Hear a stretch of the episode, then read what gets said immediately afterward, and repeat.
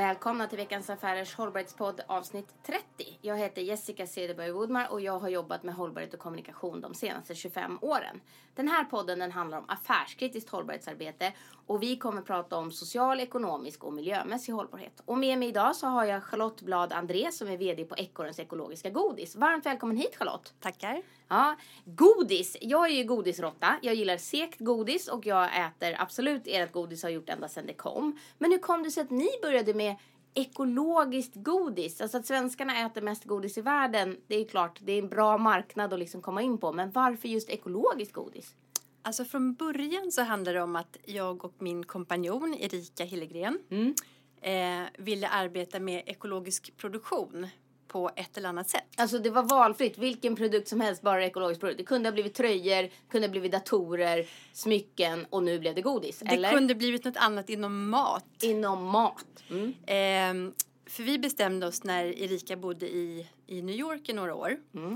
Och eh, där drog hon med mig eh, till Whole Foods och Trader Joe's och sådana här fantastiska butiker som är fyllda med ekologiska produkter från golv till tak. Snygga, rena, enkla men också väldigt, väldigt framgångsrika. Kan man Exakt. säga. Och där man också bara säljer, inte, eh, man säljer bara ekologiska produkter. Det finns ingenting annat. Annars kommer det inte över tröskeln. Ja, men lite så. Och det var det som de här butikerna andades. Att här har både de som har producerat produkten och de som har tagit in dem och satt upp dem i, i hyllan eh, gjort det med lite extra kärlek och omsorg. Eh, för allting var sådär fantastiskt fint och inspirerande och vi bestämde oss för att vi vill vara del av den här rörelsen på ett eller annat sätt. Men det här var 2008 och sånt som ni Ja. startade Ekorrens ekologiska godis. Men hur kom det sig att det blev just godis då? Jo, men det finns åtminstone tre förklaringar till det. Och ehm, eh, den främsta var egentligen att vi kartlade marknaden i Sverige.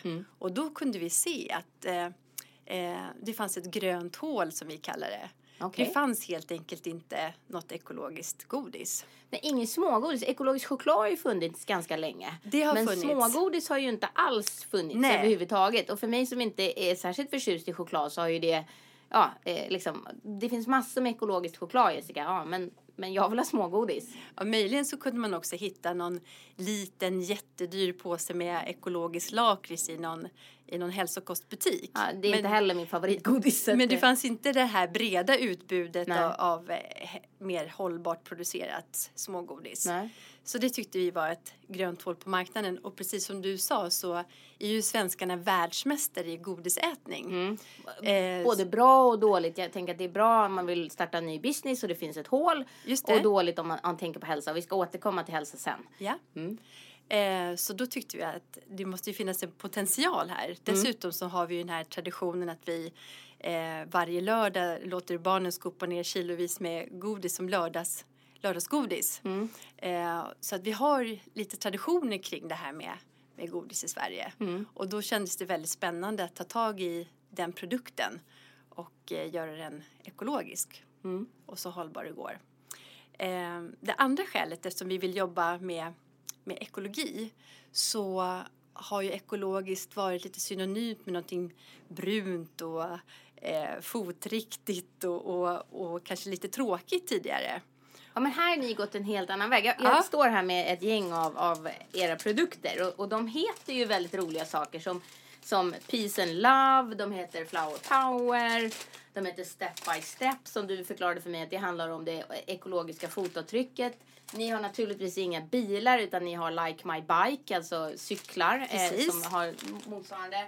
Och sen då också eh, Svarta fåret, eh, ekologiskt smågodis och nu även chokladkakor. Så ni har ju en hel del och så finns det sura, sura godisar och sådana saker. Men allting paketerat i väldigt färgglada påsar med roliga namn. Precis. Och det menar du, det var också en liksom tanke från början?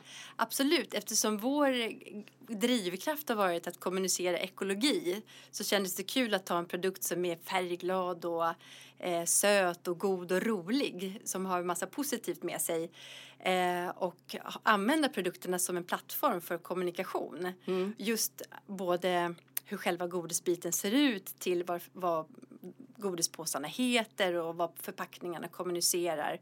Vad vi skriver på dem, både på förpackningar nu även på insidan av, av eh, våra nya chokladkakor Mm. så jobbar vi väldigt mycket med budskap kring varför vi tycker att ek- ekologiskt jordbruk och ekologisk produktion är, är bra. För jag tänker annars om man tänker hur det traditionellt har varit när det gäller just, just liksom godisar så har ju det varit så här färgglatt och roliga grejer och det är skallar och det är konstiga figurer och senast här nu så, så släpper dottern hem någon slags eh, en ko där liksom de olika prickarna på kon var en typ av godis och sen så var själva kossan gjord i något annat. Alltså olika typer av konst, kon, kontext liksom. Just alltså, det. Eller vad heter det? Eh, vad heter det? När, kon, vad heter det?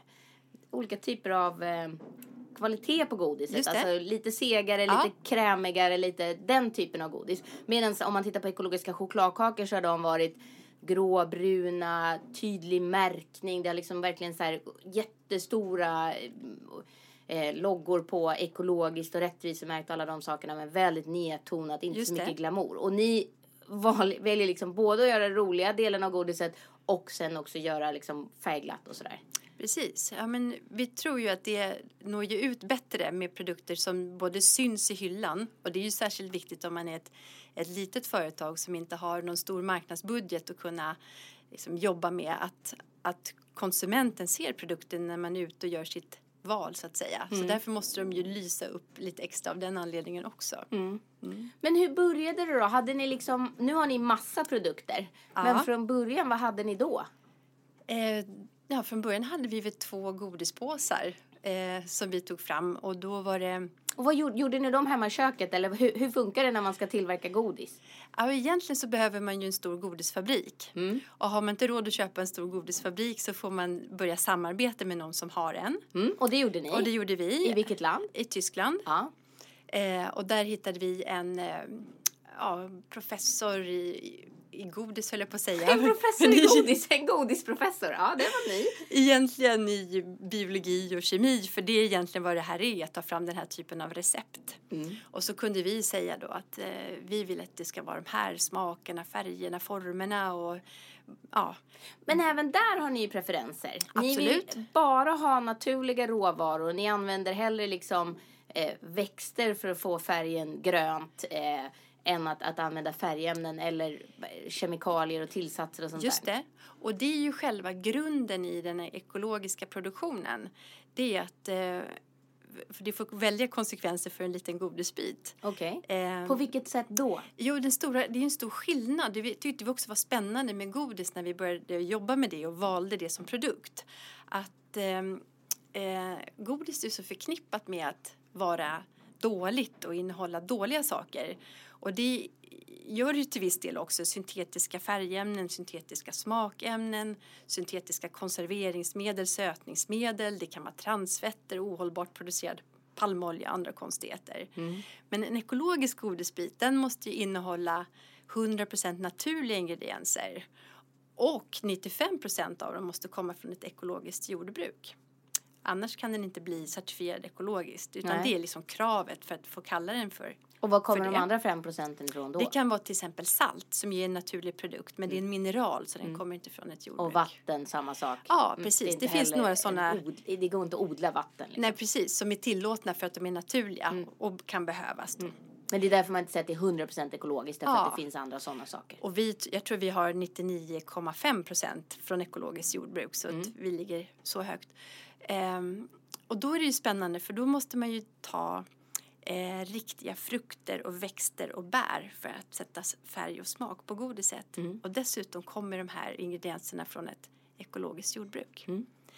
Eh, så Och där att- man inte får använda bekämpningsmedel och där Precis. man heller inte får använda sig av konstgödsel. Ja. Och där man också har eh, liksom, eh, krav för hur mycket energi man får förbruka och Ja. vilken typ av energi och också då för även i godiset så finns det ju ibland eh, djur eh, alltså Gelatin tänker du på? och Gelatin, ja, Ja. precis. Som kommer ibland från djur och ibland från växtriket. Men då måste också djuret ha växt upp på en ekologisk gård. Stämmer. Mm, och då gäller ju hårdare djurskyddsregler Ja. eh, för hur djuret ska få ha det. Ja men exakt och, och det är ju eh, eh, väldigt spännande för det är ju riktiga, om man säger vanliga typer av godisbitar vi gör. Det är alltid från kolaflaskor till sega frukter och det är skumgodis och sådär. Mm. Men vi lyckas göra det med, med de här naturliga ingredienserna. Mm. Så det är röd färg kommer från de här mörkröda fläderbären som man använder olika mycket av för att färga rött. Okej. Gult kan vara gurkmeja eller en liten blomma som heter färgtistel. Mm. Gurkmeja är en krydda va? Ja, en sån här rot, Rot, Ja, ja. släkt med ingefära. Just det.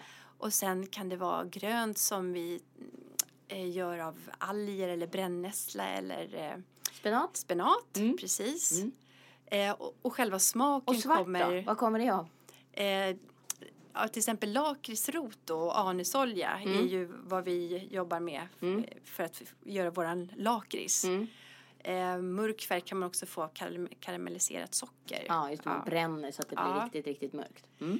Eh, så de här smakerna blir ju naturliga smaker och eh, eh, är det svarta vinbär så kommer det från svarta vinbär, Mm. inte från en svart vinbärsarom. Nej. Men jag tänker på, så här, hur, hur, hur tänker man då när man, när man ska göra olika godisbitar? För ni har ju också formulerat, jag menar, det här svarta fåret är ju ett får och, och tittar jag på, på step by step så är det små fötter Ja. och tittar jag på back to basic då där det finns massa olika frukter. De är ju ganska lika en del andra godisar. Skyddar man liksom så här hallon lakritskalle då får ingen annan göra det. Eller får vem som helst ta vilken form som helst. Eh, men man måste göra sitt eget recept på innehållet. Eller hur funkar det i godisvärlden? Jag tror inte att man skyddar sina former. Det, Nej. det tror jag inte. Jag har inte funderat på det. Eh, utan vi har gjort våra egna. Ja. Eh, har vi velat ha en, en cykel istället för en bil så har vi tagit fram en liten form på en cykel. Och, Mm. Eh, likadant med våra små ekologiska fotavtryck så har vi gjort en liten fot till exempel. Men hur gör man foten då? Sitter man och gör den i lera först? Och Ja. sen gjuter den... Eh, Ja, ungefär så funkar det. Ja, man det gör, gör så. gör det som en gipsform Ja. och sen så gör man en riktig form som man sen använder då. Mm.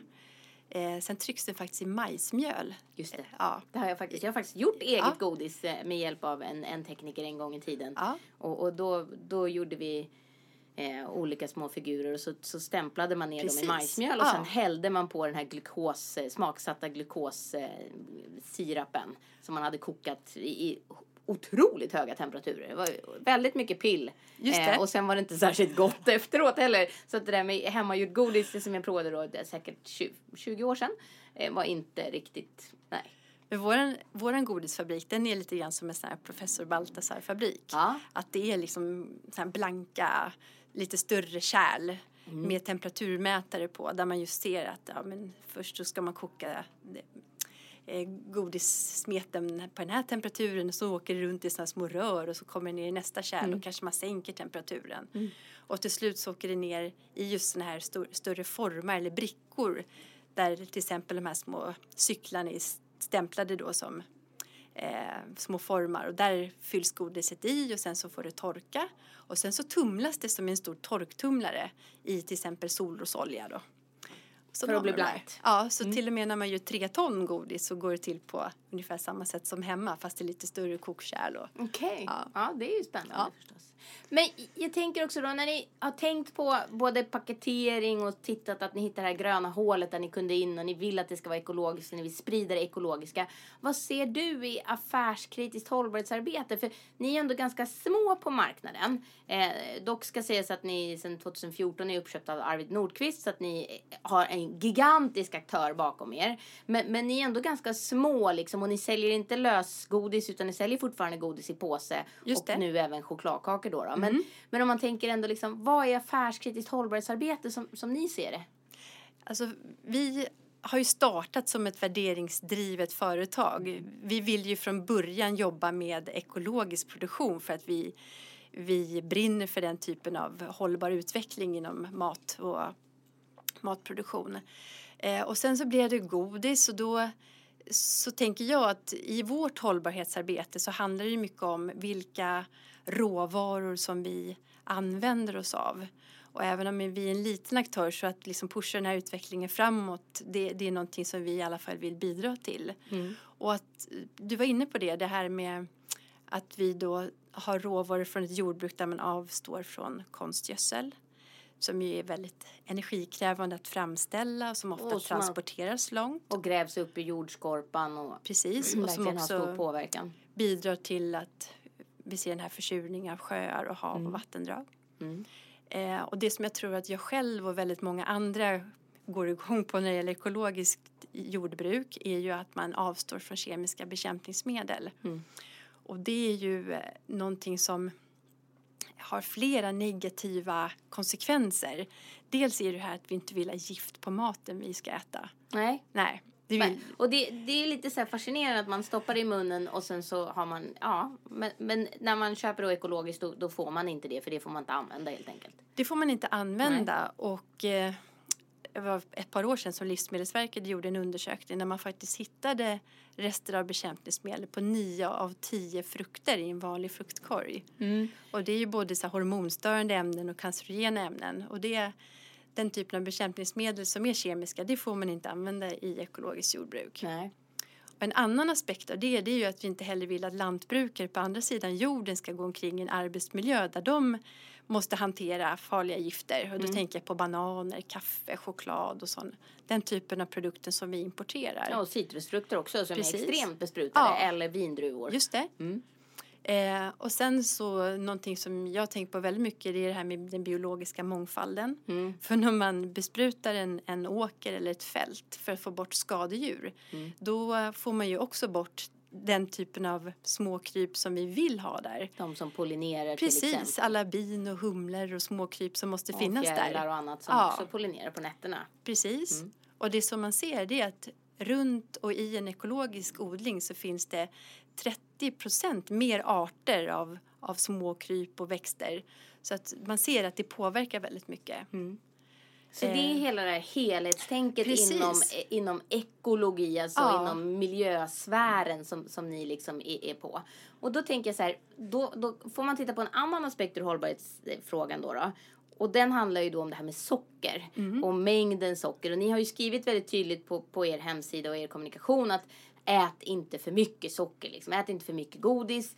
Det, det är liksom någonting som man ska äta för att det, man, man unnar sig lite, lite godis. Men inte liksom så här, vräk i dig, det är jättebra, ekologiskt. Men, men hur tänker ni där? För att det här är ju en gigantisk debatt Ja. och diskussion i Sverige. Och jag kan tänka så här, fanns det något hopp för er när ni tänkte så här, okej vi vill producera ekologiskt.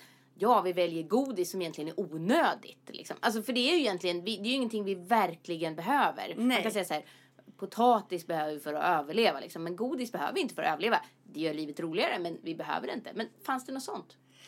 Eh, vi får den här frågan ibland eh, som, Som nu? som nu att man tänker att Åh, det här är ett nyttigt godis, alltså är det också sockerfritt. Ah, Eh, men den, den frågan, den är ju på ett sätt som du säger, den är svår därför att eh, socker är ett, är ett stort problem om, om man äter för mycket och vi ser det på olika eh, sätt i, i, i samhället. Att det är en fråga som man måste jobba med. Och, um, och vi tänker med vår produkt att ja, den innehåller socker och det är ett ekologiskt oraffinerat rörsocker. Mm. Eh, så det är inte en produkt som är sockerfri och inte heller något som är bättre för en diabetiker till exempel. nej. Eh, eh, men vi tänker att man inte ska äta flera kilo godis. För ni har även tänkt på det när ni gör storleken på påsar. Precis. För att era påsar är ju betydligt mindre. Om, Ja. om jag tittar på de här påsarna. Jag flyttar mig igen här då. då. Så det här är ju 80 gram. Ja, det är lite lagom, tänker vi. Ja, det är lite lagom. Men ni har, ni har tänkt även på det. Jo, men det är ju det här med att skopa ner flera kilo i, i en stor lösviktsdisk eh, och, och bara hem och äta. Det, det är ju inte sunt. Eh, Men vi kommer ändå alltid, tror jag, fortsätta vilja unna oss något sött och gott någon gång ibland. Mm. Lördagsgodis är väl en bra idé. Mm. Och eh, då vill vi att det ska finnas ett, ett bra alternativ. Mm. Eh, Så det är det som vi har fokuserat på. Det här med att det är en rolig produkt som, ja, det- ska finnas tycker jag inom alla kategorier ett ekologiskt hållbart alternativ att välja. Mm. Men Även inom har- godis. Ja, även inom godis. Ja. Ja. Men, och jag, jag, kan, jag kan förstå det. Men tycker du att ni har någon så här... Pushar ni på inom branschen för att tänka liksom mer på så här... Alla borde ha mindre påsar eller då köper folk bara tre i alla fall. Eller hur, hur liksom tar ni något sånt större ansvar utöver er egen produkt? Finns det något sånt? För när ni ändå liksom så här, ni vill rädda världen med godis. Är ni också med då? För det står faktiskt så hos er. Att ni vill rädda världen med godis. Eller ni frågar er om man kan rädda världen med godis. Och ni säger att ja men det kan man nog. En del på vägen i alla fall. Så då tänker jag så här. Tar ni ett större, an, liksom utöver bara så här våran produkt? Eh, vi, Jobbar ni liksom med, i något så här nätverk eller pushar ni på eller säger ni liksom tänk på det här eller gör så här eller? kanske inte när det gäller just det här med sockret. Nej. Eh, och då tänker jag också att ehm, det socker som, som är problematiskt, det är ju det som vi inte ser att vi får i oss. Mm. Eh, att det är mycket socker i allt ifrån yoghurt till frukostflingor och andra produkter där vi inte räknar med att vi ska få i oss en massa socker. Eh, och där tror jag att man måste göra en hel del för att förtydliga det för konsumenten. Mm. Eh, godis är ju eh, en produkt som är söt och man vet att den innehåller socker. Så då kan man ma- mer göra också ett medvetet val att okej nu, nu är det lördag och nu så eh, köper jag den här lilla påsen godis och då kommer jag också äta socker. För Mm. socker i sig är ju eh, inte en ingrediens eller en råvara som är skadlig. I mängden. Utan det är mängden. Och, och, och hur ofta man... Ja. Och, och på era produkter, så jag läser här, så står det ju, det, det är liksom so socker, Ja. rörsocker liksom. Först så står det liksom. Det är den mesta ingrediensen först, det ska det ju stå på alla. Eh, liksom. Så det, det, är väl, eh, det, det är väl en tydlig typ Just av det. märkning. Mm. Och sen så finns det ju det här eh, som man också diskuterar mycket med syntetiska sötningsmedel. Mm. Aspartam, acesulfam och allt vad det nu heter. Mm. Och, och det är ju produkter som jag he- hellre skulle välja bort till förmån för en, ett, Ett riktigt... ett riktigt socker. Mm. Och gärna då ekologiskt producerat såklart. Ehm, så ehm, Och där är väl diskussionen så att säga, man, man, man har mätt på olika ämnen men man har inte mätt på när de blandas med varandra. Där är man inte riktigt klara nu med forskningen. Så där, där, där får man ju, det finns Just olika, olika som säger Ja. olika saker. Så att vissa säger att det inte är farligt.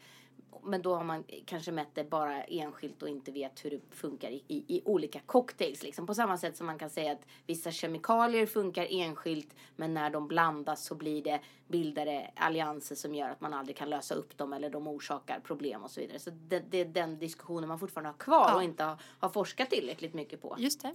Men du Charlotte, jag tänker så här, om du skulle va, berätta liksom om två hiss och en diss för ert hållbarhetsarbete på Ekorrens ekologiska, vad, vad skulle det bli då?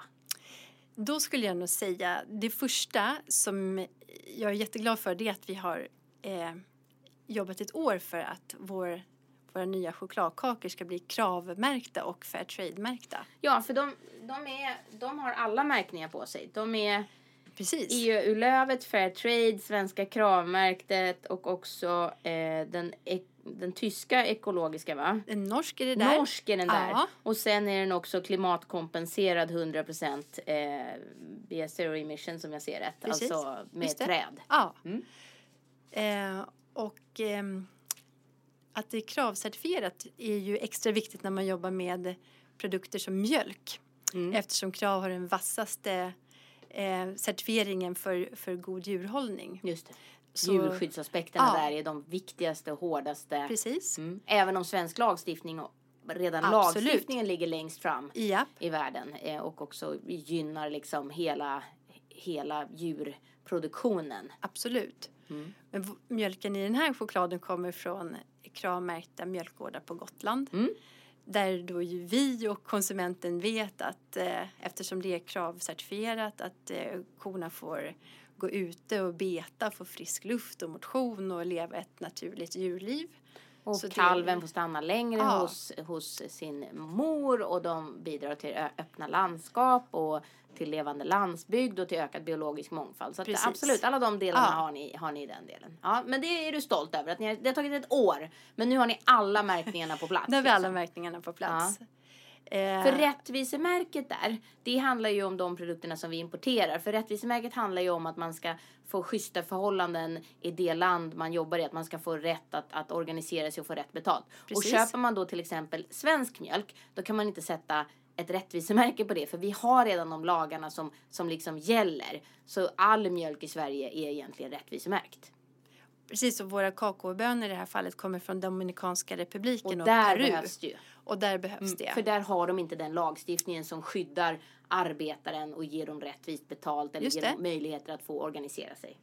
Och det var jättespännande när vi var nere i eh, vår chokladfabrik här för ett par veckor sedan och Mm. fick eh, eh, höra ännu mer om hur man jobbar med de här kakao eh, som man har ett långsiktigt samarbete med sedan väldigt många år tillbaka. Mm. Och hur man från början i Dominikanska republiken och Peru eh, hjälpte de här lantbrukarna att ställa om från, från en oekologisk produktion till ekologisk. Mm. Och där man från början hade ganska dålig lönsamhet. Eh, men med hjälp att ställa om och med hjälp med ny teknik och hur odlar man för att få upp kvaliteten Mm. så har de här kooperativen av kakao eh, bönder Mm. fått upp kvaliteten och också en prispremium. Så att hela den här processen har lett till att i de här, runt de här kooperativen så har man nu kunnat få elektricitet och barn har kunnat få skolböcker och den här pris, Mm. Och det är ju prispremium som, skillnaden som ett, ett Ja. fair trade-märke gör. och en ekologisk ja, och certifiering. en ekologisk certifiering, ja, precis. Men Eftersom- båda de ja, två. Ja, precis. Och det precis. känns jätteroligt att, Mm. att som kunna arbeta med den typen av hållbart producerade Vad, vad tillverkas Råvaror. chokladkakan då? Om godiset tillverkas i Tyskland, vad görs chokladen? i Italien. I Italien? Ja. Hur kommer det sig att ni väljer andra länder än Sverige? Vi väljer hela tiden samarbetspartners utifrån eh, de här olika aspekterna som vi vill jobba med. Mm. Var, kan, var kan vi hitta en samarbetspartner som också kan göra en chokladkaka som är ekologisk, som är fair trade, som har hög kvalitet och som smakar gott och Mm. alla de här kraven som vi har. Mm. Så det är ju bara att hitta rätt där är ju ett stort arbete men Mm. jätteroligt också att, att till slut hitta rätt och få fram en produkt som man kan stå för på alla Mm. sätt.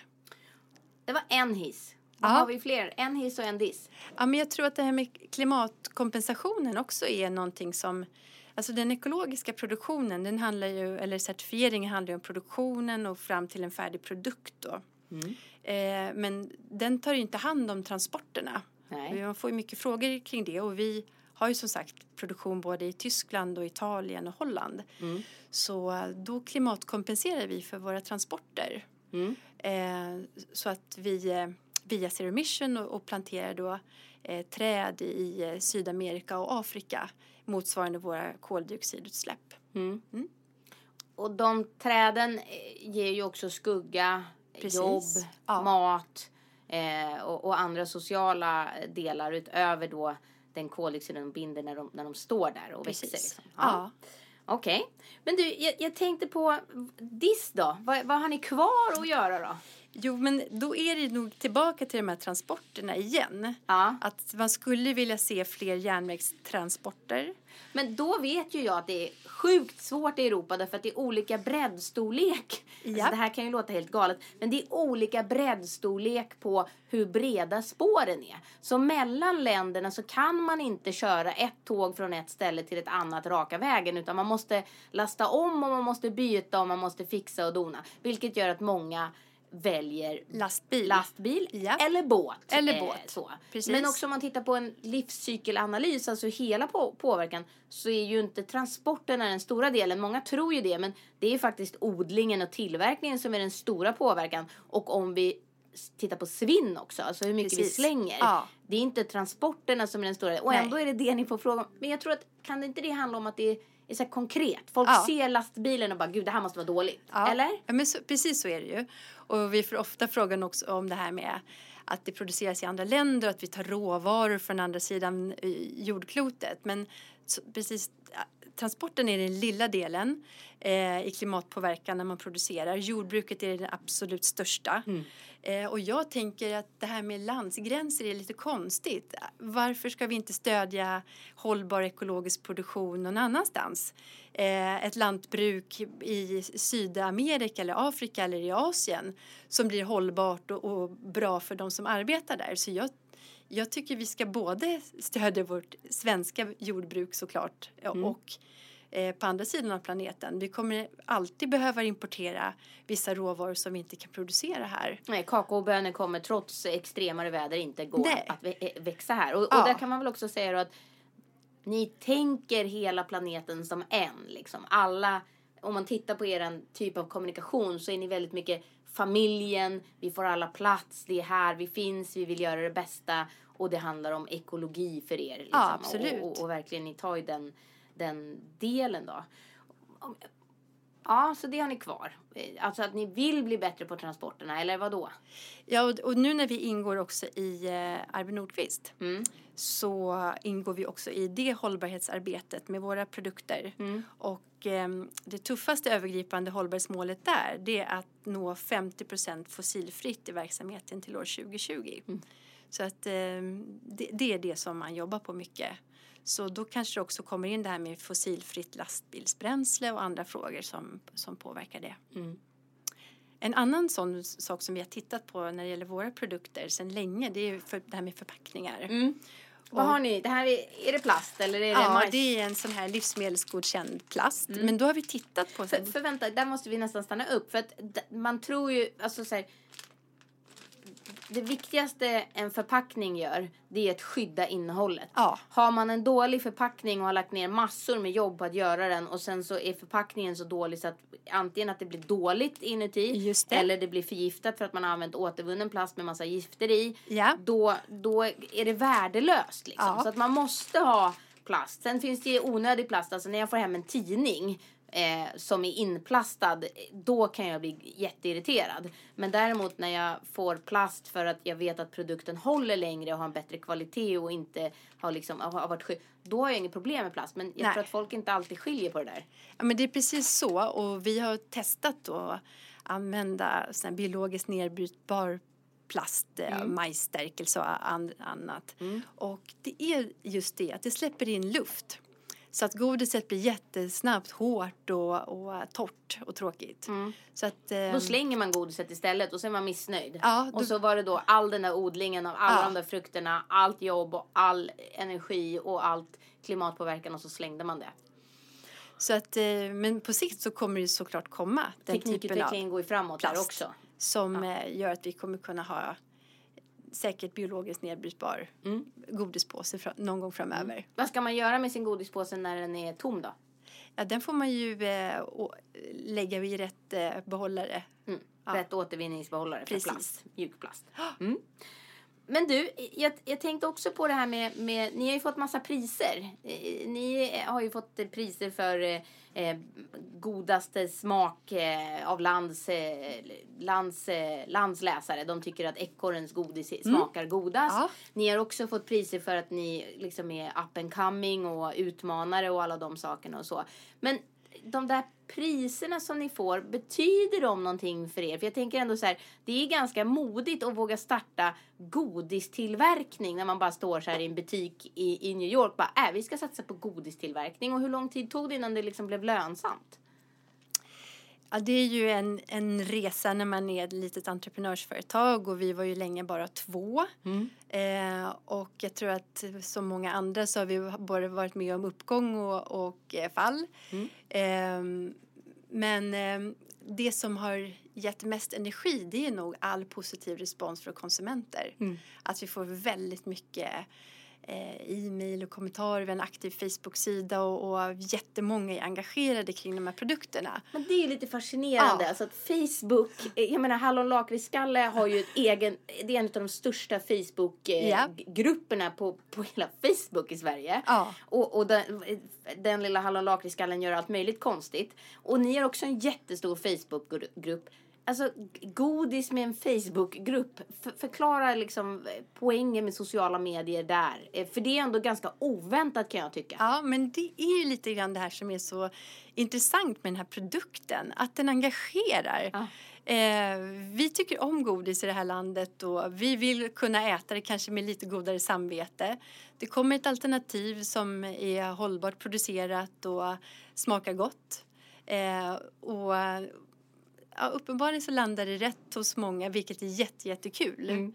Eh, så det finns ett stort engagemang och vi försöker ju liksom kommunicera de saker med det hela som vi tycker är viktiga som har Mm. just med det här ekologiska lantbruket och odlingen och, och tillverkningen att göra. Mm. Eh, så att vi, eh, ja, Så ni är inte, ni är inte jätteförvånade, inte lika förvånade som jag över att när man får höra att Facebooks största grupp är liksom handlar i lakritsskalle.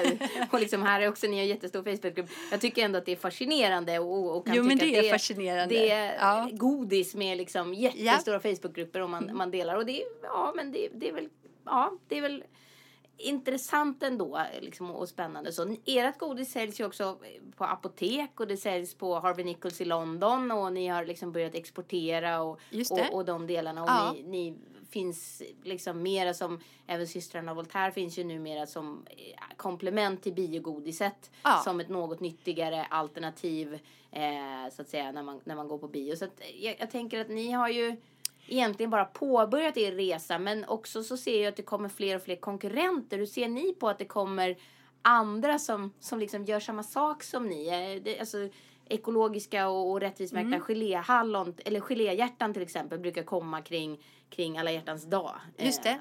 Det kan vara ekorrens. det kan vara ekorrens, absolut. Det finns andra också. Roma gör också dem. Eh, så det finns ju många olika som, som tillverkar det. Men, men jag tänker liksom, hur ser ni på, på liksom att vara en utmanare Mm. och komma liksom så långt som ni har gjort nu. Och nu börjar det komma andra som ser att den här nischen är fortfarande inte tagen.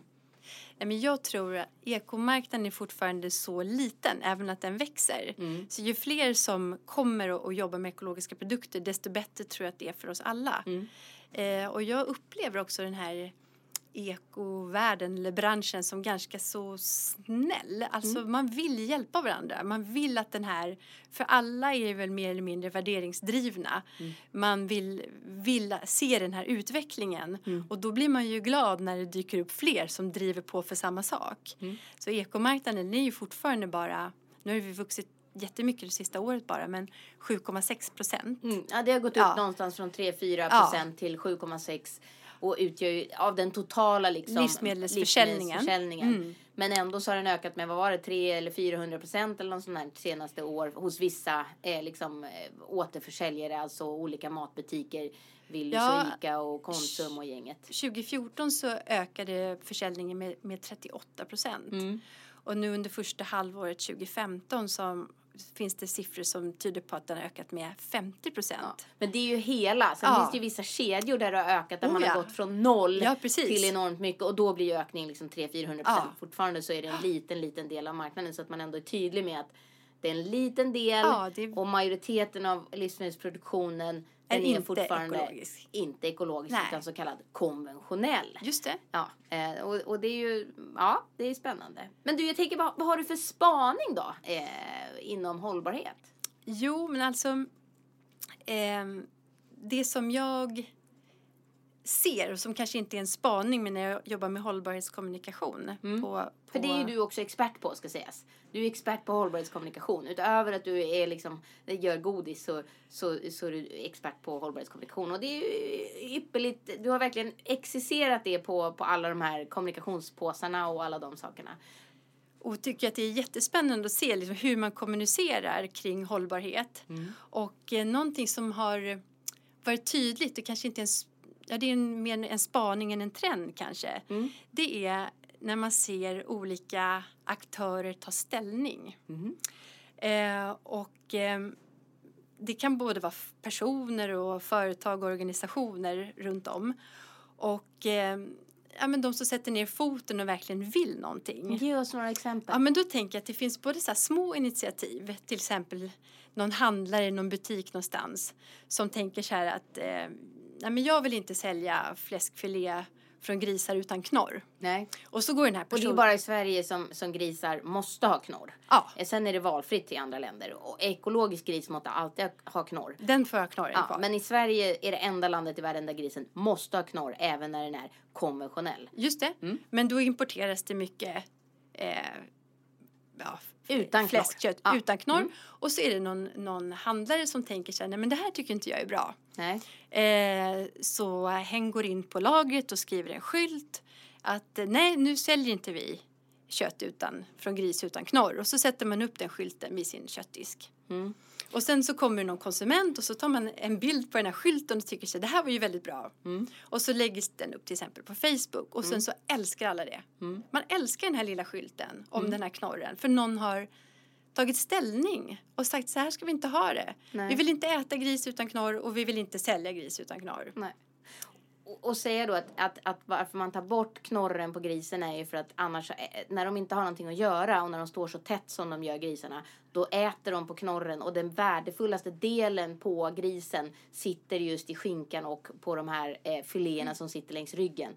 Och då har eh, vissa andra länder kommit fram till att det bästa sättet att göra det, det är att knipsa av knorren utan bedövning när grisarna är två till tre dygn gamla. Just det. Och sen så är man av med problemet att de tuggar på varandras knorrar. I Sverige har man då istället sagt att grisarna ska ha någonting att böka med, de ska kunna sysselsätta sig, de får inte vara fler än så här och de ska ha knorren kvar. Punkt slut liksom. Och det är även när man inte är ekologisk. Och är man ekologisk så ska de ha ännu mera saker att göra. Och då Eh, får de också gå ut. Ja, då ska de också gå ut. För vet du hur många svenska grisar som får gå ut och se dagens ljus? Nej. En procent. Mm. Så att den ekologiska grisen får ute och, och, och böka runt och gyttjebada och vara ute i frisk luft och sol så som grisar vill ha det. Mm. Eh, Men så att ta ställning, det var din trend. Det var ett exempel med det här med knorren. Vad hade du fler för exempel? Nej men alltså jag tänker på det här med att ta ställning. Att den kombinationen att vilja någonting bra, Mm. eh, något hållbart och verkligen stå för det och, och kommunicera det. Mm. Det är någonting som jag tror att, att många längtar efter. Mm. Eh, något som inte har med mat att göra men när, när Hans Rosling ställde sig upp i Globen och, och pratade om hållbart flyktingmottagande. Och det är bara några Så- veckor sedan. Ja, så älskar alla det. Mm. För man gör det, eller han gjorde det utan massa diplomatiska omskrivningar och, och det här är någonting som, som jag tror att vi, vi vill ha mer av och se mer av. Mm. Eh, och det handlar ju också det här med att man måste jobba med walk, walk och talk någonstans. För det funkar ju inte, man blir ju väldigt irriterad om en kedja säger att vi vill inte ha ägg från burhöns Nej. och gör en stor affär av det. Mm. Och så säljer man ändå ägg från burhöns Mm. Eh, och kallar det att ja, men konsumenten ville ha det. Mm. Eh, det funkar dåligt tycker jag. Mm. Utan man måste ju stå för det som man har sagt att man står för. Så Men då det, kan jag också tänka så här att eftersom eh, gelatin kommer ju till viss del från gris. Ja. Eh, från fettet på grisen som man kokar så att det blir gelatin. Tog den här handlaren bort allt konventionellt godis också eller var det bara fläskköttet? Jag, jag, I det här lilla fallet så tror jag att det var just fläskfilé Mm. med Ja, gris nej, men, och det knorr. blir tydligare Ja. för där förstår vi att det är det. Just men det. samtidigt så finns ju den Ja. med eh, på andra ställen också. Ja, men det var en eh, nördfråga, jag fattar. Mm. Och det här tycker jag också hänger ihop med den här konsumenttrenden som man pratar om eh, med, med bojkott och bojkott. Att det finns en hel liksom, rörelse kring att man hellre än bojkotta en produkt visar att man stödjer ett visst varumärke eller en hållbar produkt som man vill se mer av. Så det är också intressant tycker jag. Ska sägas att de fortfarande håller på att bygga om här i Bonnierhuset om ni hör att det skramlar i, i ventilationstrummorna. Men jag tänker just det här med bojkott, alltså att man verkligen går in och köper och visar. För det finns ju en hel del varumärken som har gått under för att det inte finns. Det är en jättebra produkt men det är inte tillräckligt många som köper. Just det. Hur priskänsligt är det på godis? Eh, Det är nog priskänsligt, eh, precis som med det mesta tror jag. Mm. Eh, att det gäller att hitta en prispunkt som fungerar för konsumenten som man tänker så här, det här verkar rimligt och, Mm. och prisvärt. Mm. Eh, men där, där tycker jag att vi har liksom ett problem idag och det är att konsumenten själv i inte tillräckligt stor utsträckning får tala om vad som är en bra och rimlig prispunkt. Hur menar du då? Jo, men det här, det, då kommer vi in på, på det här med, med affärskritiskt hållbarhetsarbete Igen? Ja, igen och eh, vad, eh, alltså vad, vad det är och någonstans så, så handlar ju det om att, att ha en, en hållbar affärsidé som också är lönsam, att det går liksom hand i hand. Mm. Och, och det är ju någonting som alla pratar om att det är ju framtiden. Så, så kommer det bli allt mer och det ser vi fler och fler exempel på. Men någonstans där det inte riktigt fungerar det är när det kommer till den, till den ekologiska marknaden vilket jag tycker är lite mm, märkligt och har tänkt väldigt mycket kring. Och då, precis som vi pratade om förut, då, då så ser vi hur den här marknaden växer.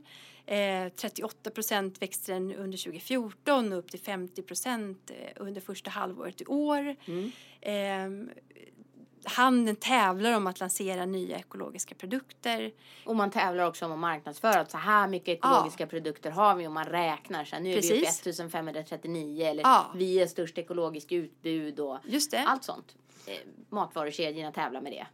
eh, och vill bredda sina sortiment. Mm. Krav rapporterar att ja, men nu har vi, eh, kan, har vi lanserat eller eh, det har kommit ut 1600 nya kravmärkta produkter under första halvåret. Mm. Och så gjorde livsmedelsföretagen en undersökning bland sina medlemmar. Mm. Och där såg man också att eh, jag tror det var 75 procent som, som sa att vi jobbar för att eh, eh, bredda våra ekologiska sortiment. Men det finns inte råvaror. Nej, det finns inte tillräckligt med råvaror Nej. för att möta efterfrågan. Precis. Men det är väl lite skönt? Är Nej. det inte det? Nej, det är inte skönt. Nej, varför är det inte skönt? Jo, man skulle kunna tänka sig att det här är ett tecken på att, att eh, det går så bra ja, så att precis. nu så finns det inte. Men ja. det är tyvärr inte riktigt hela sanningen. Nej. Utan vad vi ser det är att när den här efterfrågan nu eh, har vuxit sedan en tid och är så tydlig och stark mm. så är det ändå inte fler som ställer om till ekologisk produktion i Sverige, i det svenska lantbruket. Utan tvärtom så blir det ser vi att det är färre eh, ekolantbrukare Alltså det, det, är en kurva som går ner istället för upp. Så samtidigt som efterfrågan hos konsumenterna och tillverkarna ökar ja. så går producenterna ner och det är för att de får för lite betalt. Ja, precis. Alltså jag tror så här, det finns ju absolut många exempel på lönsamma ekologiska lantbruk mm. och affärsmodeller som fungerar. Men det är också väldigt många som, som brottas med dålig lönsamhet. Mm. Och där tror jag, tillbaka till det här med prisfrågan, att det är ett, en del av problemet. Mm. Att, eh, att vi i Sverige fortfarande pratar så mycket om mat utifrån att den ska vara billig. Mm. Eh, och i kedjornas och handelns kommunikation mm. så handlar det om att maten ska vara billig. Även den ekologiskt hållbara, hållbart producerade maten. Då är det så vi har den billigaste ekomatkassen. Vi sänker priset på ekologiskt och, och så vidare. Det. Och det sänder ju signaler, eh, tror jag, tänker jag också som producent att ja, men är det inte mera värt? Ska vi inte få betalt för våra mervärden när vi jobbar med det här? Mm. Så det här som jag tycker blir så intressant att tänka kring det här med eh, liksom att det är, det är verksamheter, det är ju företag, de här ekologiska lantbruken mm. som, som jobbar med de, alla de här mervärdena som vi vill, vill ha. Vill ha, vill ha. Mm. Eh, från konstgödsel, kemiska bekämpningsmedel. Ja. Man investerar massor för att få till det här. Men också att man värdesätter råvaran. För vi, vi, ja. vi hade, jag hade eh, Swedish Tourism Innovation Center här, Jan, som var ja. här. Och han pratade om liksom värdet av råvaran och, och de hade Down to Earth for Tourism. Ja. Eh, för, för det handlade då om och då hade de räknat ut att en liter vatten att skicka till eh, rymdstationen kostar 80 000 kronor litern. Ja. Och, och, när en liter vatten kostar 80 000 kronor litern skicka upp, för det är vad det kostar, då blir de också sjukt bra på att återanvända vattnet där uppe. De är uppe i liksom över 95, 96, 97 procent av vattnet som återanvänds hela tiden. Just det. Därför att det kostar så mycket. Medan här nere på jorden då så spolar vi på knappen och så spolar vi iväg över 250 000 kronor. Hej då!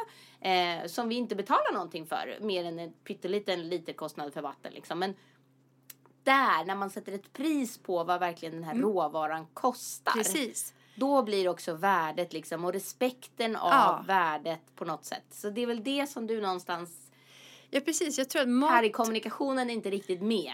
Nej. Konsumenten har inte heller det är där du menar att konsumenten får inte vara med och påverka.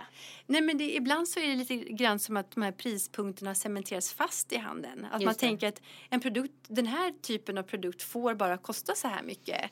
Så man vågar inte ens testa vad konsumenten egentligen tycker.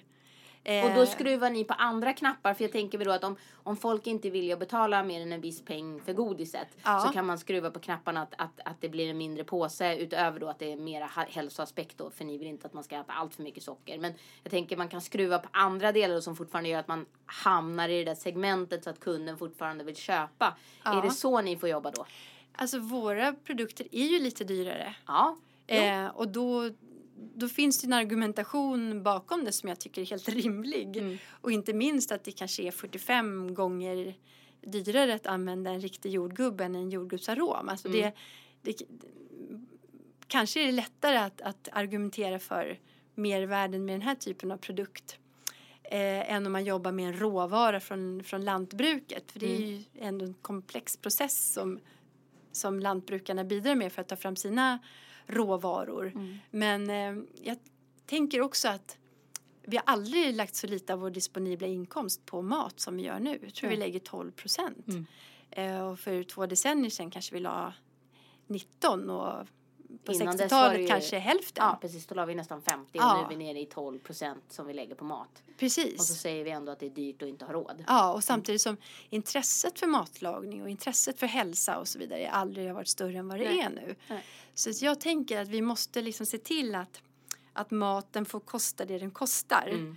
Eh, så att inte liksom svenskt hållbart lantbruk blir en av få branscher där det här inte hänger ihop. Det Nej. vill säga hållbar produktion och lönsamhet. Nej. Och det vore ju väldigt sorgligt om det skulle sluta så. Ja. Så jag tänker att det här är en fråga som vi verkligen, verkligen måste gå till botten med Mm. och se till att, eh, att de hjältarna får gå före, visa vägen och inspirera och också få betalt för sitt arbete. Ja, härligt. Du, jag tänkte också så här, vad blev startskottet för, för ditt ansvarsarbete? För jag tänker att om, om, om du och Erika liksom kom fram till att ni vill göra det här tillsammans i, i den här eh, eh, Whole Foods-affären i Just New. York. Ja. Liksom. Vad, vad, vad blev startskottet? När började liksom den här känslan över att ja, men, det är det här? Jag tänker att jag kanske också har det lite med mig i, i, eh, i familjen. Mm. Eh, Min gammelfarfar, han var lantbrukare i början av 1900-talet. Mm. Eh, Vart någonstans i Sverige då? I Mariefred Mm. i Sörmland. Mm. Eh, på en gård som heter Stora Sundby. Mm. Och där, där jobbade han då utan konstgödsel, utan bekämpningsmedel och skulle ju aldrig kallat sig för ekologisk lantbrukare Nej, okej. eftersom han bara gjorde som han hade gjort i tusentals år före honom. Mm. Hade han både djur och, och, och, och liksom odlade Ja. potatis och säd och alla de sakerna? Ja, mycket djur. Mm. Eh, och sen min farfar som var eh, lantbrukare under andra halvan av 1900-talet. Och också efter kriget och det var liksom eh, sämre skördar och fattigare man behövde få upp produktionen. Mm. Det var ju då de här eh, hjälpmedlen introducerades till jordbruket som konstgödsel och bekämpningsmedel för att Mm. få upp skördarna. För att få bukt med skadedjur och svampangrepp och ogräs och sådär. Mm. Eh, och, då Och tyckte, svält. ja, och då tyckte man ju att det var toppen och det kan man ju verkligen förstå. Mm. Men jag har också hört mycket om hur, hur den eh, hur det var då, att man liksom visste inte, man använde liksom arsenik och fosfor och all- alla möjliga farliga saker på, liksom åkrar, barn och djur och det var ju någonting som man trodde var, var bra. Just det, för det skulle ge mer skörd och då var det bra Ja. för skörden. Just det, och visste man inte Nej, vad det fick att det för konsekvenser grundvattnet eller att man fick eh, liksom, för hälsa ja, och hälsa djur och natur djur och, sådär. natur och sådär. Mm. Nej. Så att eh, det har vi ju pratat om mycket och eh, eh, sen också med, med min kompanjon Erika och som också har jobbat mycket med mat och dryck och Mm. introducerat mig för en hel del vinbönder Mm. som odlar ekologiskt och biodynamiskt. Så liksom kommer tillbaks till den här tanken på liksom hur, hur, man, hur man producerar mat och då är det väldigt många som verkligen uttrycker sin vad ska jag säga, kärlek och respekt till naturen och att få se det på väldigt nära håll och vara ute i de här vinodlingarna och vinplantagen och De har ju också väldigt långa perspektiv därför att en vinstock ska Ja. leva så länge. Vi har haft Nordic Wine Agency och Ja. Ann Burgas här som gäst och, och hon har ju just berättat om liksom att så här, de, de lever med sina plantor, det är familjegenerationer Ja. och man vill liksom verkligen ha sina. Men, men där har man en helt annan utmaning för de vill inte ha ekologiskt eh, vin för det kan liksom uppfattas som, som dåligt, dålig kvalitet liksom. Fast man gör det ändå. Eh, fast man vill inte ha märket för då liksom. Nej, alltså för, för de en som annan- jobbar med, med eh, vin sedan generationer Mm. och århundraden Mm. tillbaka. Mm.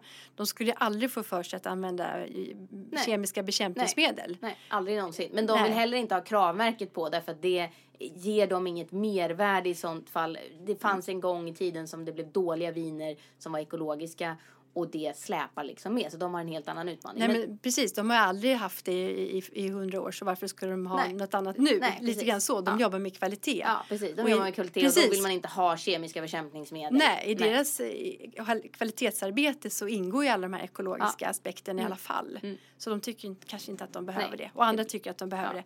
Men, men eh, Men faktiskt... så Erika har också inspirerat dig. Ja, genom att träffa de här vinbönderna Mm. eh, och, och se det här på nära håll och Mm. hur man måste jobba mycket med innovation och hitta liksom lösningar som funkar utan att gå den här lite enklare vägen. Mm. Det har varit otroligt inspirerande. Verkligen någonting som ja, Mm. har gett massa engagemang. Jo, det syns Ja. på hela dig. Du Ja. lyser. Du så ler och lyser och, och, och ser väldigt glad ut när du pratar om dem. Men jag, jag tänkte också då om, om, om, om ansvarsarbetet började med, med att du växte upp på gården och inspirationen kommer både av, av dina mor och farföräldrar men också av, av, liksom Erika och andra människor, bönder som du har träffat, alltså vinodlare och så vidare. Finns det några så här varumärken eller andra som du spanar på och tänker så här, ja, de gör ett bra jobb liksom, eller eh, som du blir lite extra taggad av? Ja. Jag säger det, farfars gård som låg i Norsborg, Norsborgs gård som är slutstationen på röd linje. Just det, Eh, den försvann när jag var liten för man byggde miljonprogrammet där. okej. Ja, så jag minns den bara jättesvagt själv.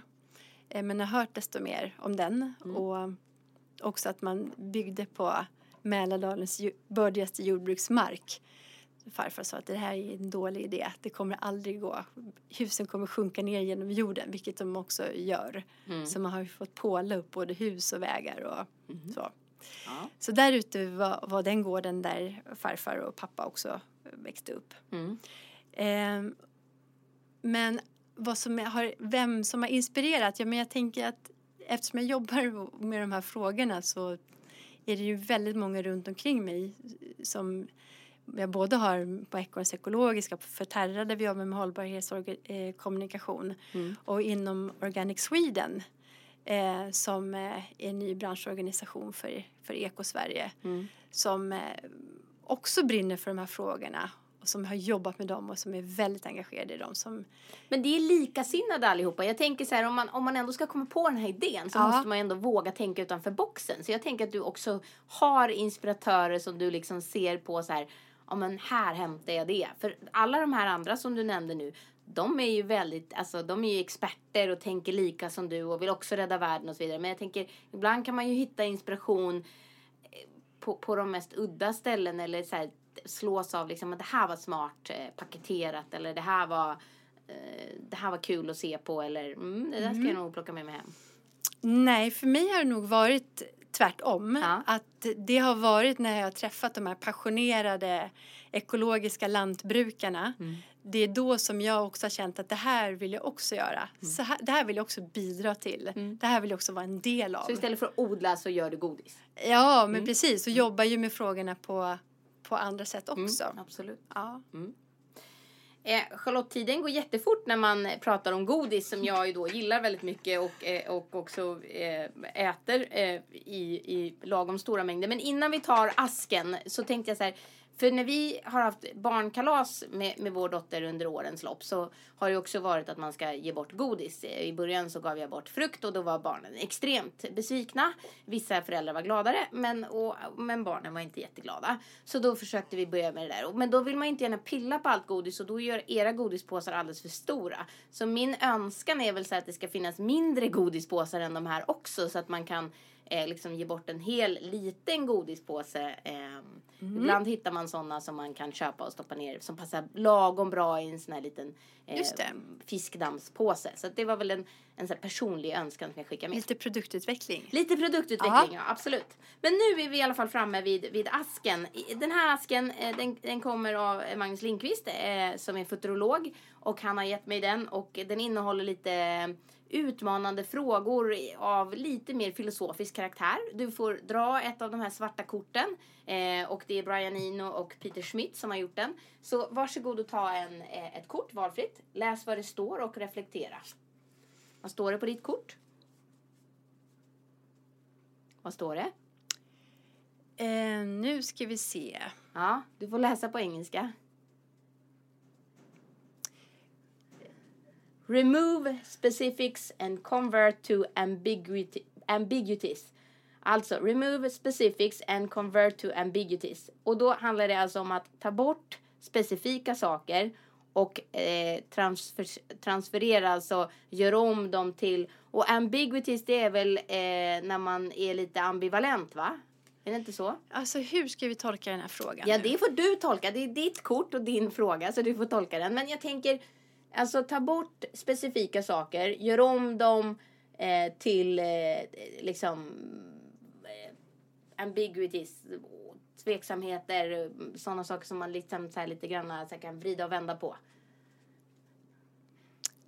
Mm, den var inte glasklar kanske. Nej, det är inte syftet med korten. Utan syftet med korten är ju att de ska få dig att, att, att reflektera kring en fråga som du inte har fått i förväg. Mm. Alltså vad sa vi nu? Jag tänker att det kanske handlar om det som vi har pratat om, eller?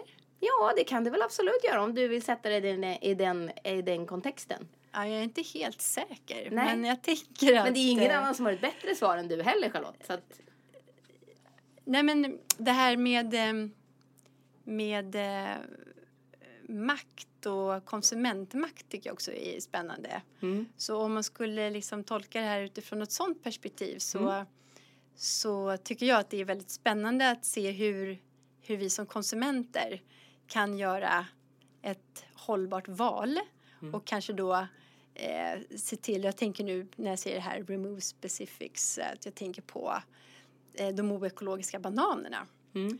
som det ju bara fanns för ett antal år sedan i, i hyllan. Mm. Eh, och eh, sakta men säkert så börjar väl dyka upp någon inplastad bananklase som var ekologisk och dyr. Mm.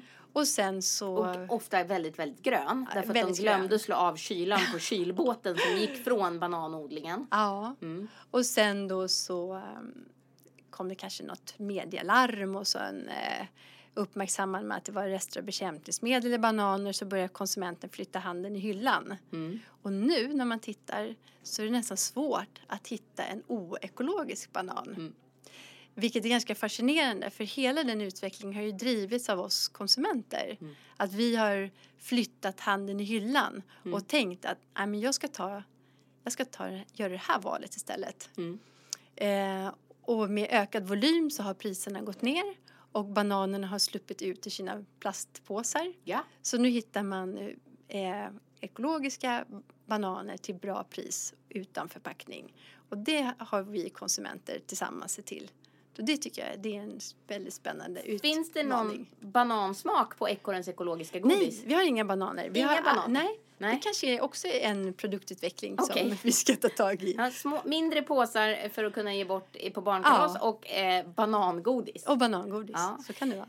Stort tack eh, Charlotte Blad André för att du kom hit till veckans Affärers hållbarhetspodd. Du har eh, tagit med dig massor med godis här eh, från Ekorrens ekologiska och eh, det ska bli trevligt att, att eh, smaka på några av dem efter programmet. Tack själv, jättekul att vara här.